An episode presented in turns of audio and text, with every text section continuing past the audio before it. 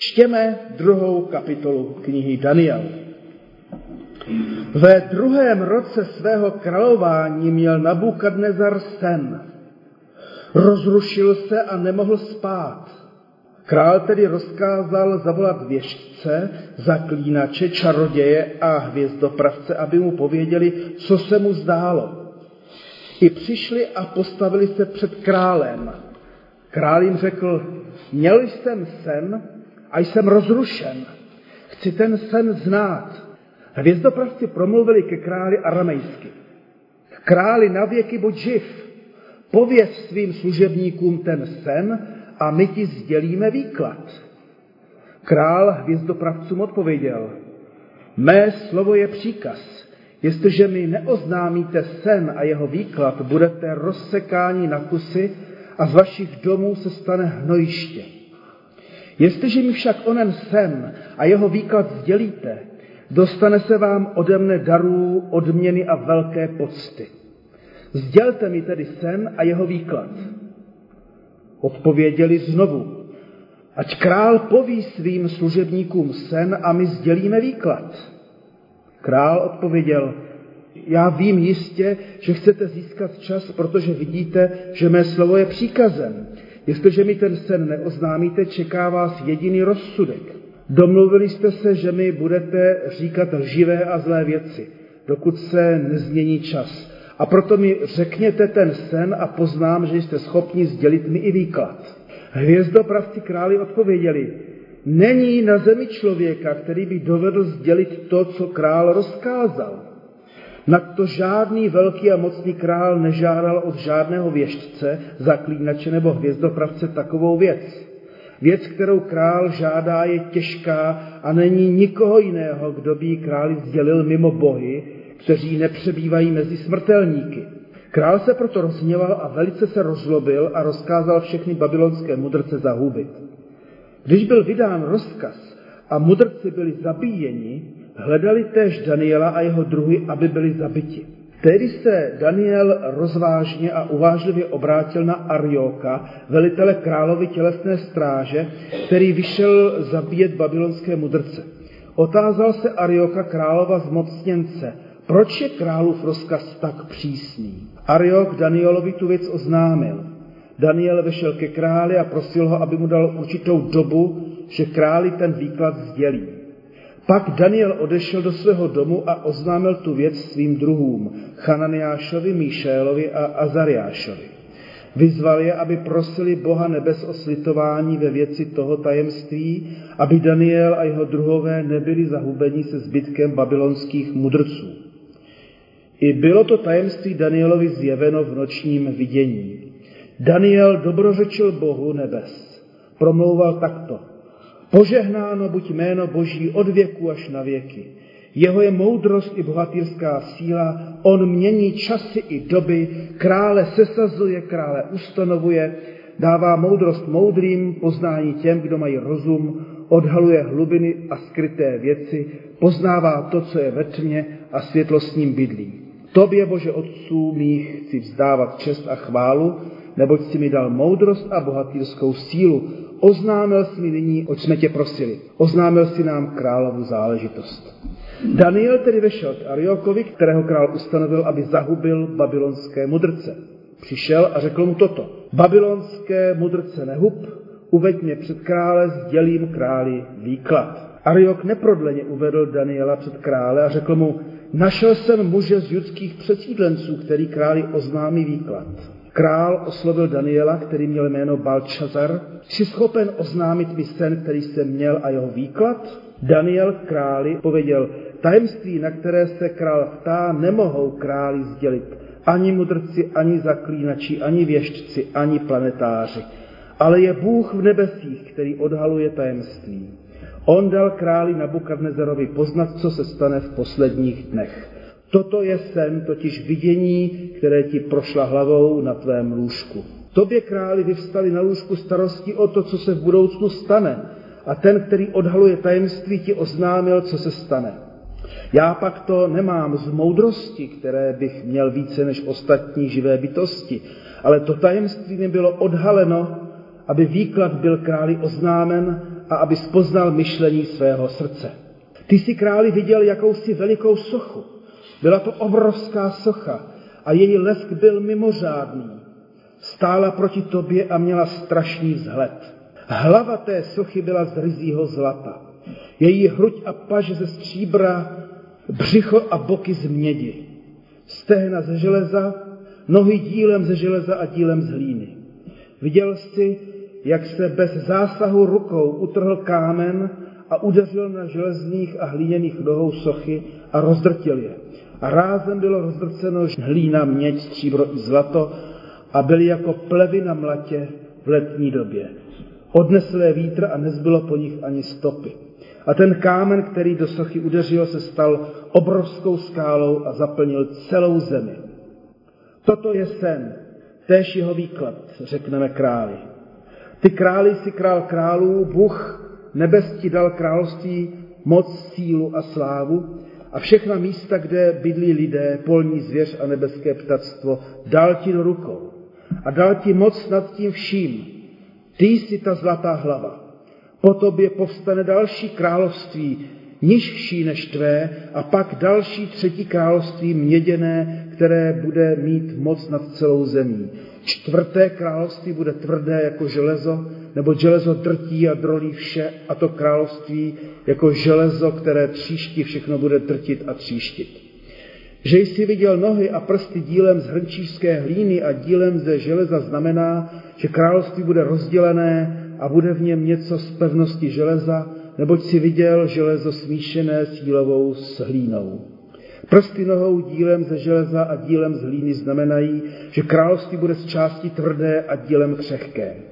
Že jsi viděl železo smíšené s jílovou hlínou znamená, že se bude lidské pokolení mísit, avšak nepřilnou k sobě navzájem, jako se nesmísí železo s hlínou. Ve dnech těch králů dá Bůh nebes postat království, které nebude zničeno na věky. To království nebude předáno jinému lidu. Rozdrtí a učiní konec všem těm královstvím, avšak samo zůstane na věky, neboť si viděl, že se utrl ze skály kámen bez zásahu rukou a rozdrtil železo, měď, hlínu, stříbro i zlato. Veliký Bůh dal králi poznat, co se v budoucnu stane. Sen je pravdivý a výklad spolehlivý. Tu král Nabukadnezar padl na tvář, poklonil se před Danielem rozkázal, aby mu byla obětována oběť přídavná s vonými dary. Král Daniela oslovil, v pravdě váš Bůh je Bůh bohů a pán pánů, který odhaluje tajemství, neboť si mi dokázal toto tajemství odhalit. Král pak Daniela povýšil, dal mu mnoho velikých darů i moc nad celou babylonskou krajinou a učinil ho nejvyšším správcem všech babylonských mudrců. Ale Daniel prosil krále, aby zprávu babylonské krajiny pověřil Šadraka, Mešaka a Abednega. Daniel sám zůstal na královském dvoře.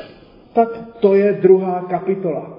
Dnešní biblická hodina, ale nejen ona, všechny další biblické hodiny týkající se knihy Daniel a všechny výklady knihy Daniel mají být k povzbuzení a ne k vyděšení, i když býváme vyděšení.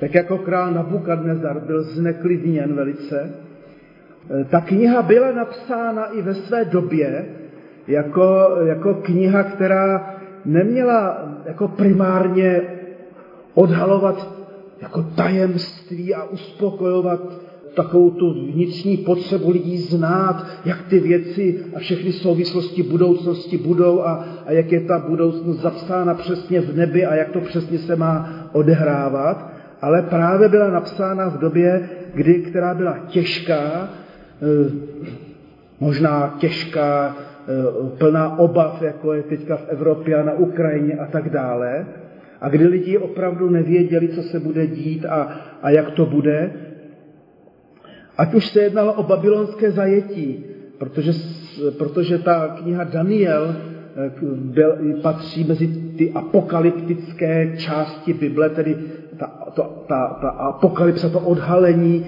jistě tam je to slovo, ale byla, byla napsána v době opravdu utrpení a je to jedna z posledních starozákonních knih, která napsána byla. No a tak teda možná v době babylonského zajetí, Možná v době eh, té genocidy, kterou dělal Antiochos IV. Epifánes, kterému eh, přezdívali Epimánes, tedy šílený, který dělal pogromy na ty židy a, a snažil se je všechny pořečtit a nechal obětovat v chrámu, eh, chrámu vepře prasata a dal tam Diovu sochu, což bylo úplně šílené pro ty, pro ty, hm, pro ty židy, když bychom si to třeba my představili, jaká hrůza asi naše rodiče eh, jako chytala, když, když Hitler byl tady na Hračanech nebo Heidrich a byla tam, byla tam svastika eh, vyvěšená vlajka, že jo, tak to, to, to, to na ty lidi působilo děsivým způsobem. Byla napsána ta kniha do doby utrpení, nejistoty, jak to vlastně bude, ale od první kapitoly až do poslední ta kniha nám sděluje, že Pán Bůh, hospodin je pánem dějin, těch, které byly, které jsou a které i budou. A neznamená to ovšem, když je Bůh Bohem dějin, že Pán Bůh ty dějiny přesně napsal a oni se tak přesně mají odehrávat. Ne, prostě ta, ta doba nacistického Německa, kdy Hitler povraždil e, 6 milionů židů, z toho milion 200 tisíc dětí židovských, vlastně ovlivnila myšlení víry křesťanů i židů tak, že, že museli říct, tak toto pán Bůh nenaplánoval. Tohle naplánoval ten zlý. Jo? Takže proto se taky modlíme v odčenáši buď vůle tvá, protože se neděje vždycky a automaticky a ve všem boží vůle. Ale zápasíme o, o boží vůli. První kapitole je zmínka o porobeném králi Jojakýmovi, židovském králi judském a vítězném králi Nabukadnezarovi. Ale nad tím králem, maličkým Jojakýmem i velkým Nabukadnezarem babylonským, byl Bůh Izraele. A to byla ta zvěst. Tak jako i dnes musíme říci, navzdory tomu, co se děje v Moskvě a co se děje na Ukrajině, navzdory i pokleslému patriarchovi Kirilovi v Moskvě, hospodin je nad tím. Ne, že by to řídil, ale je i pánem těchto lidí a i oni se budou spovídat hospodinu, tak jako i já a vy. Tuto skutečnost, že nad králem Nabukadnezarem babylonským je ještě nějaký jiný panovník a dokonce, jak to v tom Babyloně bylo vnímáno, jako předtím i v Egyptě a v Asyrii, nějaký lokální bůh z Izraele, to bylo nepředstavitelné. Protože jenom Židé v tehdejší době věřili v Boha, který je Bohem úplně všeho. Zatímco ty ostatní národy měli nad sebou ty marduky a, a krále e, slunce a podobně, kteří byli ale lokální, místní. Takže, e, takže to jenom ti židé najednou měli ten duchovní vhled, že Bůh je Bohem celého vesmíru, stvoření a všech národů, jazyků a ras. A ať si ten babylonský král v tuto chvíli dělá, co chce, stejně Bůh je nad ním. A to pro nás je důležité i dnes v naší Evropě a v té válce, která je. Nerozumíme, proč se musí dít, nebo ne musí, proč se dějí ty ta zvěrstva, není to osudově dáno, proč se dějí, ale Pán Bůh je nad tím. Eh, sledovali jsme čtyři mladé lidi z Jeruzaléma, muže zřejmě prominentní, jistě schopné a vzdělané, kteří byli deportováni v té první kapitole do Babylona. Četli jsme o tom, jak se vyrovnávali s tlakem odlišné kultury, náboženství, jak si uchovali uprostřed cizího a nepřátelského prostředí svou identitu, třeba že jim byla změněna jména. To v té první kapitole je důležité a v té druhé kapitole je to zajímavé, že tady se jaksi pisatel vrací k tomu a oslovuje je hebrejsky. Nazývá je těmi jejich původními hebrejskými jmény a není to Eh, taky ojedinělé v Bibli a ve starém zákoně, kdy se eh, tato změna identity, jak si nařízená z vrchu kulturně náboženský odehrála. Já mám velmi rád eh, knihu Ester, ale ta se jmenovala Hadasa. Jo? A ta byla taky vykořeněna ze svého prostředí a taky si zachovala, jako tady tito čtyři mládenci s Danielem v čele, taky svou identitu, jak a víru v Boha, jak jenom mohla a mohli. Jo? A to si myslím, že i pro nás je důležité, třeba i dnes, My to máme ještě pořád jednoduché, ale když k nám teďka přicházejí všelci ti uprchlíci, běženci, že jo, pro ně to není žádná jako jednoduchá věc. Nejen, že tam nechali domy a majetky a rodiny a tak dále, ale, ale dostávají se opravdu jinam, do, do jiného prostředí a oproti Ukrajině, která je se Slovenskem a Polskem a Rakouskem jaksi zemí byť lidově zbožnou, tak tady u nás jsou v prostředí velmi proticírkevním. Jo? Takže rozhodně se i ti běženci vyrovnávají s něčím velmi náročným, eh, s cizí řečí a tak dále a je to, je to rozhodně pozoruhodné. Dnes tedy čteme druhou kapitolu knihy Daniel, ve které je v prvé řadě osudově ohrožen sám král Nabukadnezar. Řekl jsem osudově proto, ne že bych věřil v osud, ale ta Babylonie a ta Asýrie, ta se klaněla Bohu osudu. Všechno je ve hvězdách. Jo? To, to, to, to, to, to, bylo, to byla jejich jako víra.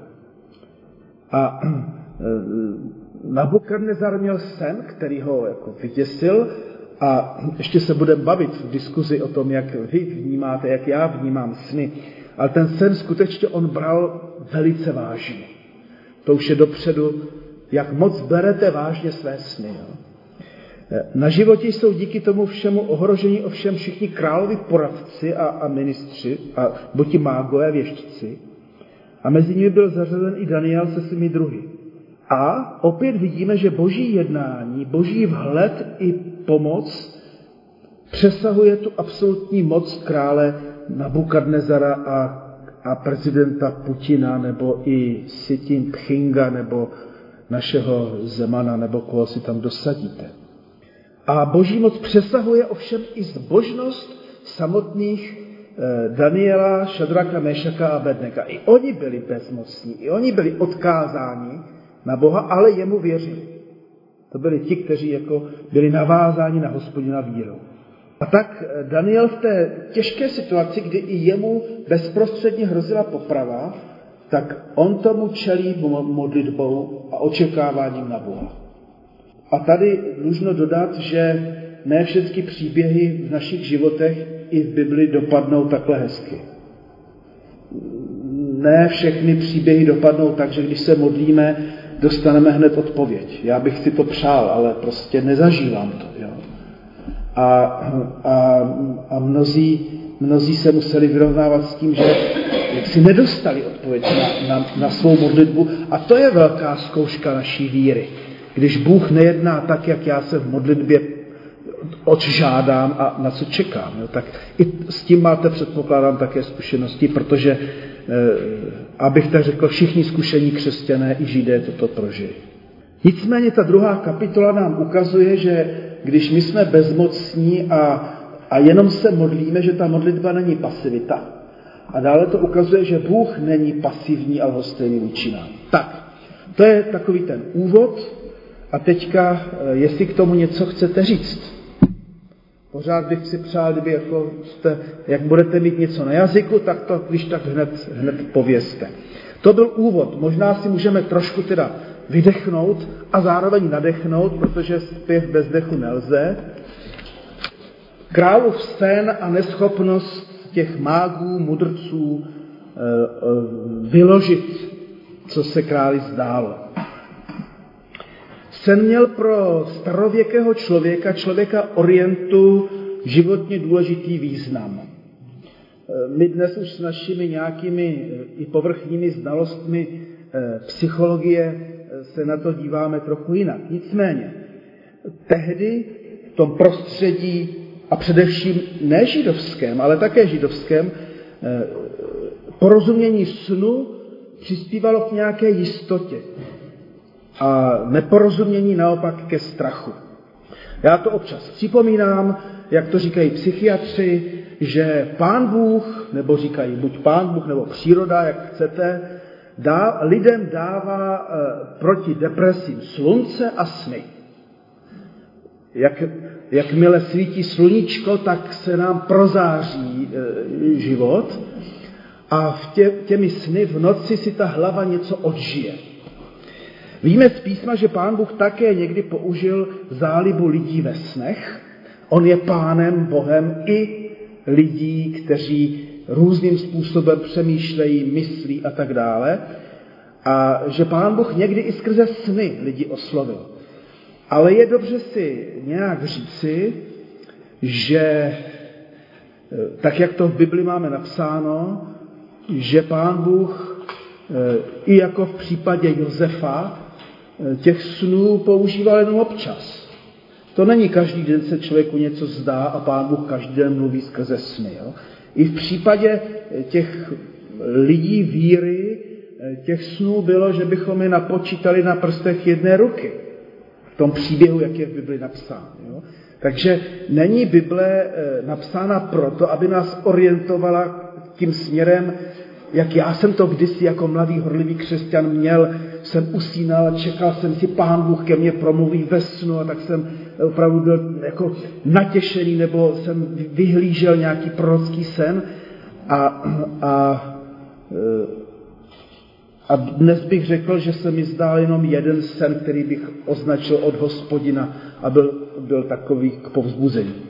Takže Pán Bůh pracuje s námi lidmi, i s naší psychikou, s naším, jedna, s naším myšlením, eh, ví o nás, Eh, takže můžeme mít na mysli i všelijaké pohany, když bychom si četli eh, v Bibli třeba v knihu soudcům, tam je midiánský bojovník, anebo Lában v knize Genesis, že prostě tam sny hrají nějakou roli a pán Bůh tam taky hraje v tom nějakou roli. Nicméně k té diskuzi o snech se ještě dostaneme. Co se zdálo králi, netýkalo se ale jeho samotného, tak to totiž vnímali i ti babylonští a asyrští králové, ale když se králi něco zdálo, tak se to týkalo celé říše. To je pochopitelné. Asi to máte podobně, jako když já mám nějaký sen, tak ten sen nějak koresponduje s tím mým prostředím, nebo s tím je odrazem něčeho, co, co žiju. Můžu vám prozradit na moji manželku, že ona se někdy probudí a pak je celý den na mě naštvaná protože se jí zdálo, že jsem umřel. A, a, a to se jí nelíbí, jo? tak, se jako, tak to si, my si z toho děláme legraci pak samozřejmě, jo? ale zkazí to prostě náladu, že jsem jí umřel ve snu. Jo? Tak ještě, ještě se to nestalo, jak vidíte, tak to nebyly prorocké sny. Nicméně ty sny souvisí s naším prostředím. A když tam byl babylonský král, tak to souvislo s tím jeho prostředím, s tou jeho funkcí královskou, kterou měl. A Nabukadnezar chtěl odpověď. Tak byl vlastně i naučen. V takové kultuře žil. Eh, a z toho taky plyne, že nebyl bezstarostným panovníkem, jeho postavení a životní role mu zřejmě nedávali spát a sny, které se mu zdály, souvisely prostě s jeho říší. Ví se, že například každý rok posílal expedice na okraj babylonské říše, aby zjistil, zjistil zda porobené národy platí tribut, daně, a udržel je v pokoji a když třeba v roce 604 před naším letopočtem se vzbouřil Aškelon, eh, tak to město nechal celé zlikvidovat. Prostě eh, byl, byl, to, byl to cílevědomý panovník, který dvakrát vlastně dobil Jeruzalém, že jo, po druhé už definitivně. Eh, jedno akadské přísloví říká, trápení a úzkost jen způsobují zlé sny. Trápení a úzkost jen vzbuzují zlé sny. Asi ta hlava si potřebuje nějak, od, nějak, nějaký ventil, bychom mohli třeba říci. Jo?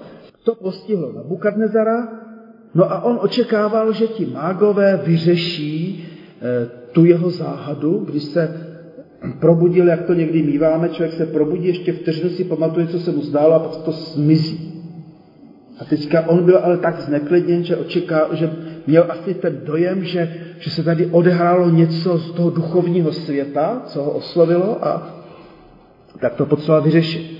No a on měl na svém dvoře specialisty na sny. E, v té společnosti, v té kultuře, v tom náboženství asyrském a babylonském byly popsány v těch snářích všelijaké životní situace, Konec konců nevím, jestli máte doma nějaký snář, nebo jste měli, nebo četli jste nějaký snář, tak tam prostě jsou různé jako životní situace a, a podle těch situací se jo, zdá se vám o tom a o tom, nač, přečtete si tu situaci a tam jako ten snář vám má dát výklad toho snu. Jo? A, a tak to tam bylo. V takovém prostředí eh, panoval Nabukadnezar a do takového prostředí byli deportováni i ti zbožní židé.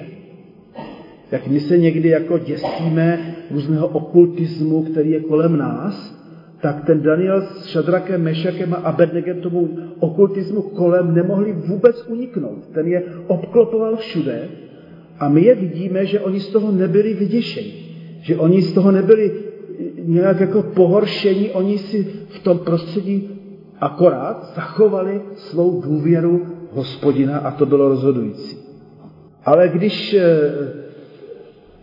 ten Nabukadnezar jim neřekl, co se mu zdálo, tak i kdyby prostě otevřeli tisíc snářů, tak neměli možnost žádnou podobnost eh, se snem najít a tudíž nemohli podat výklad.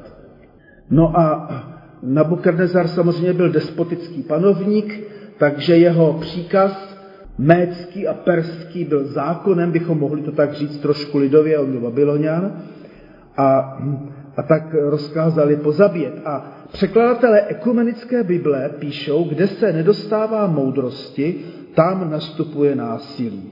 Nedostatek duchovní síly je vyvažován brutálním uplatňováním fyzické síly. Kde se nedostává moudrosti, tam nastupuje násilí. E, někdy to je žel i v rodinách. Někdy to i takové násilné chování můžeme sledovat i, i někdy žel i, i v křesťanských rodinách. Tak to, to, je, to je ten uvedený příběh té druhé kapitoly. A teďka to pokračuje. E, Danielův zásah v kritické situaci. To bych chtěl ještě nějak uvést eh, moudrostí a, a z literatury židovského rabína Jonathana Saxe.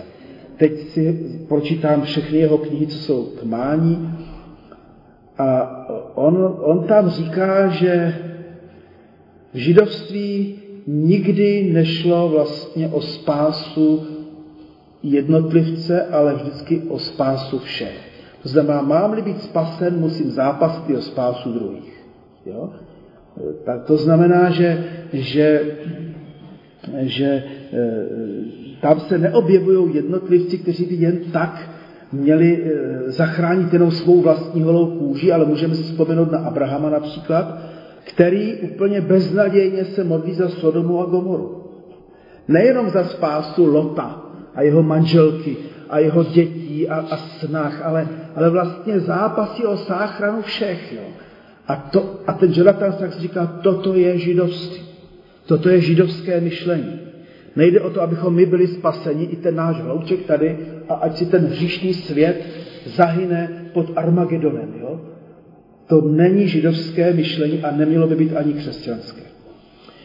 Tak tedy vidíme, že v té krizi, když už jsme četli, že ti mágové byli zabíjeni, tak nebo byl ten Ariok a, a ti vojáci vysláni, aby ty, ty mágy neúspěšné vykladače snu eh, pozabíjeli, tak Daniel zasáhl a zasáhl všemi pro sebe dostupnými prostředky.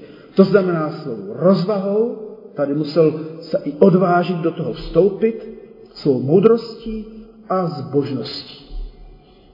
A eh, jak jsem už pověděl, bojovali jste sám za sebe i za svou kůži, ale tím zároveň i za ostatní druhy z Jeruzaléma a za všechny ty ostatní astrology neúspěšné.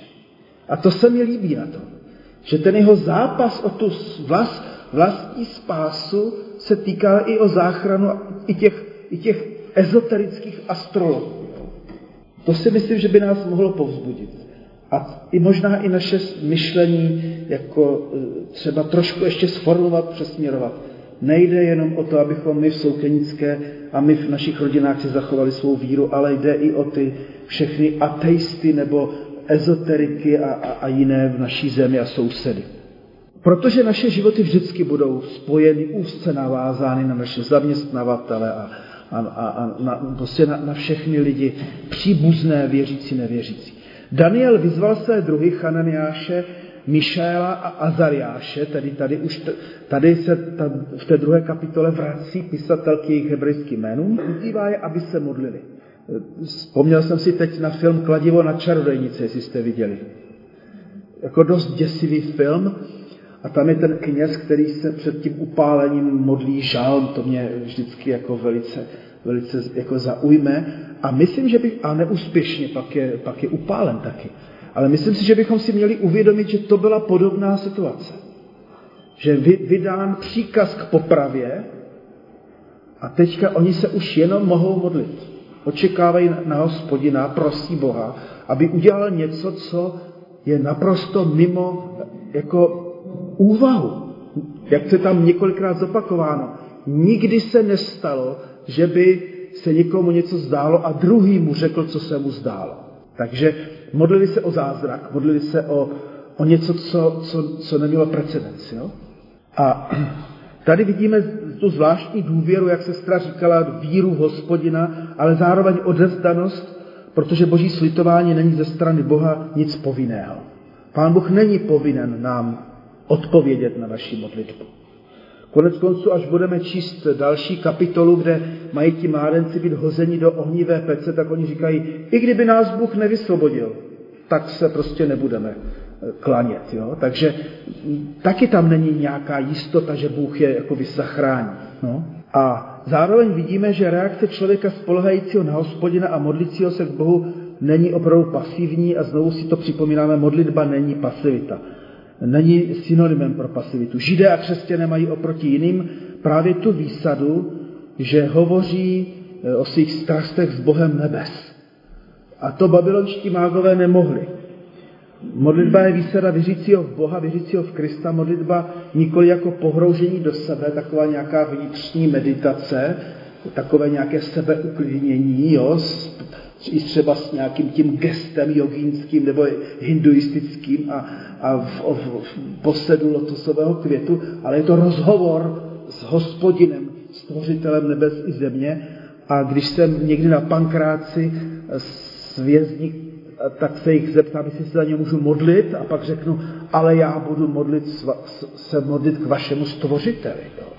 Jo, tak aby si nějak uvědomili, že, že to není nějaký duchovní, náboženský projev nebo pocit, ale rozhovor s někým, kdo stvořil země kouli a kosmos. Že? A to eh, to je místo, které nás může povzbudit, tedy tady ta, ta modlitba Danielova.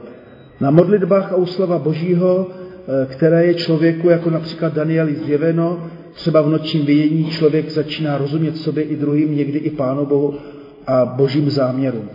Možná to znáte, typoval bych, že ano, že se modlíte a najednou se vám věci ujasní. Jo? Nějakým způsobem je vám to zřejmé. Pro mě je to celoživotní zážitek z doby, když jsem jako dospíval, ještě jsem byl takový už starší teenager a teď jsem opravdu zápasil dlouhé měsíce, jak je tomu s duchem svatým. Pak při jedné pokojné modlitbě jsem klečel v obyváku, rodiče byli v práci a já jsem šel až na odpolední. Najednou, najednou mě blesklo hlavě. No tak jako vírou v Krista přijímáš spásu, úplně stejně pokojně vírou přijímáš Ducha Svatého.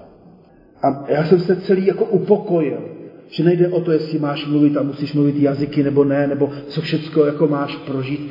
Že takhle je to takhle je to jednoduchoučké, se spásou i s naplněním Duchem Svatým.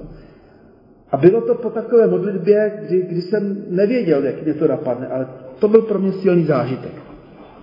No a tak jsme četli, jak ten Daniel dobrořečil Bohu. A to je hodně zajímavé, řekl bych, i povzbudivé pro dnešní dobu e, evropskou. Bůh, který hospodin mění časy i doby, Krále sesazuje, krále ustanovuje, dává moudrost moudrým, poznání těm, kdo mají rozum, odhaluje hlubiny a skryté věci. Klademe si otázku, jak dlouho bude Putin vládnout a co všechno spáchá zlého, ale nebude vládnout na věky. Jo, a, a to je pro nás povzbuzení. No, co mě zaujalo v té druhé kapitole je Danielova pokora. On by najednou mohl být borec a machr. Já jsem ten, kdo má to poznání a vidění a od hospodina a Bůh ke mně mluví a tak já něco znamenám a teď si mohl začít žehlit svoje náboženské ego před těmi druhými. A on to neudělá. To, to si myslím, že je taky formující pro nás křesťany, že e, naše, naše identita nespočívá v tom, kolik mám charizmat a jaké mám poznání a vidění, ale toliko v tom, že jsem boží dítě, boží dcera, boží syn a jemu náležím. Vím, komu jsem uvěřil. Že? Nabukadnezarova krize dala Danielovi možnost králi sloužit. E, to, to je taky, tady udělám zase odbočku.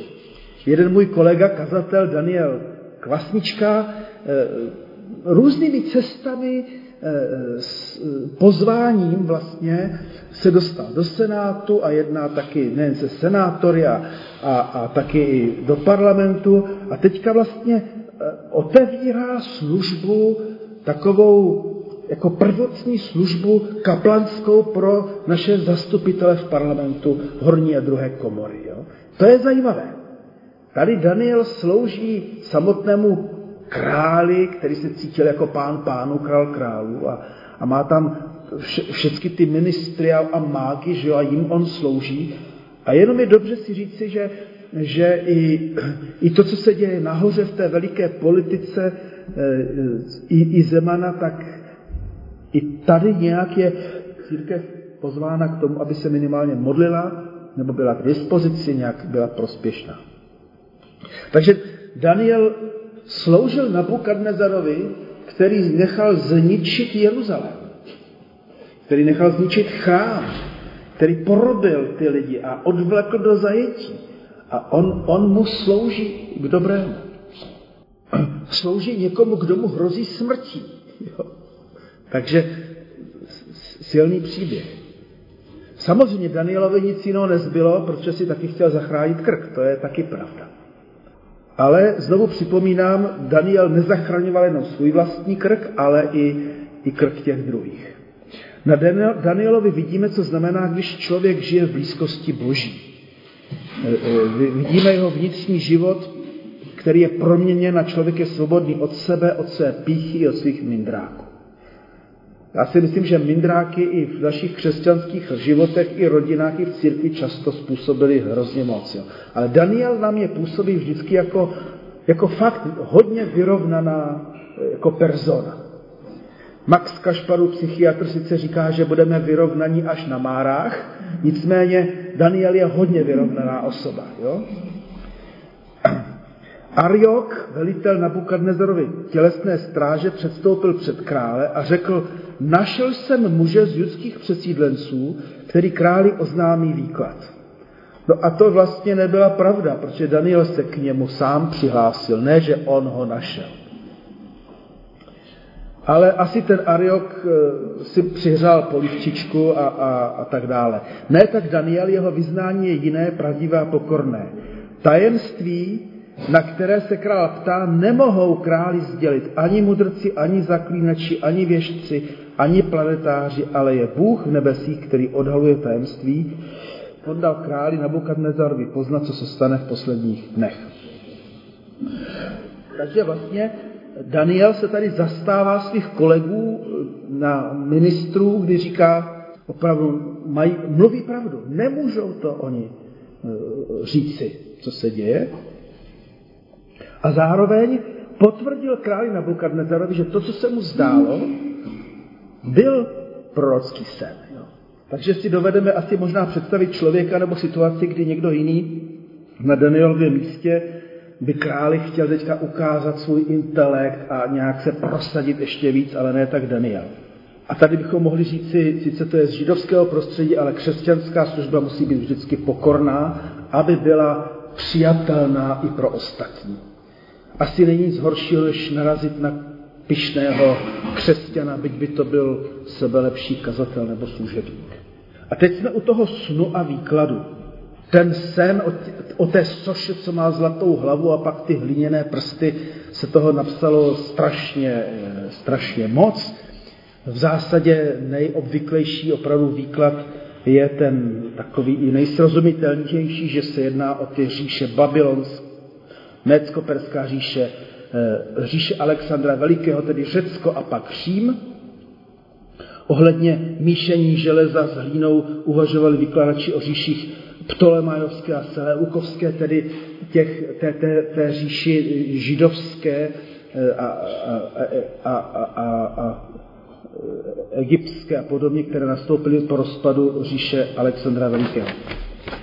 A na celém snu je zřejmě nejdůležitější onen kámen, který se sám utrhl bez lidského zapříčinění a který způsobil vlastně konec všem těm říši. A mě to zase připomnělo moji spolužačku fotografku z, z Brna. Ona pocházela z evangelického prostředí, nebyla nějak, eh, abych tak řekl, výrazně vyznávající křesťankou. Ale jak jsme se i spolužáci o všem možném bavili, tak ona před všema spolužákama říkala, ale já věřím Boha, protože pán Bůh jako nakonec stejně toho Hitlera odstranil, Stalina odstranil, prostě nikdy to nemělo věčného trvání, jo? Tak, tak, tak jako to bylo to její vidění. A, a, a ten sen prostě ukazoval tomu králi eh, a teďka eh, on uspokojil výklad toho krále, ale asi ho neuspokojilo to, že to všechno je roztříštěné, rozbité. A, a právě můžeme hovořit o hospodinu, který je v Bibli nazýván skalou.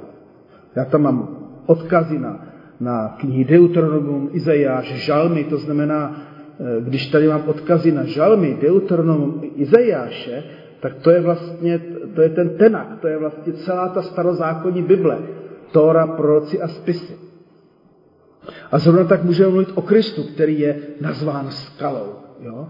A víme, že Pán Ježíš Kristus skutečně naplnil zemi nebeským královstvím, které není z tohoto světa. Takže, takže eh, to jenom v takové veliké stručnosti jsem se chtěl dotknout toho, toho výkladu, který eh, má asi vyděsit všechny vladaře, kteří si myslí, že, eh, že oni vládnou definitivně a navěky a má povzbudit všechny nás, kteří se děsíme, co ta vláda i Putinova a eh, si tím Pchinga a jiných bude znamenat, že, že bude konec těmto vládám, byť by se tvářil jako železo, které drtí jako Řím, anebo, nebo zlato, které je jako babylonská říše.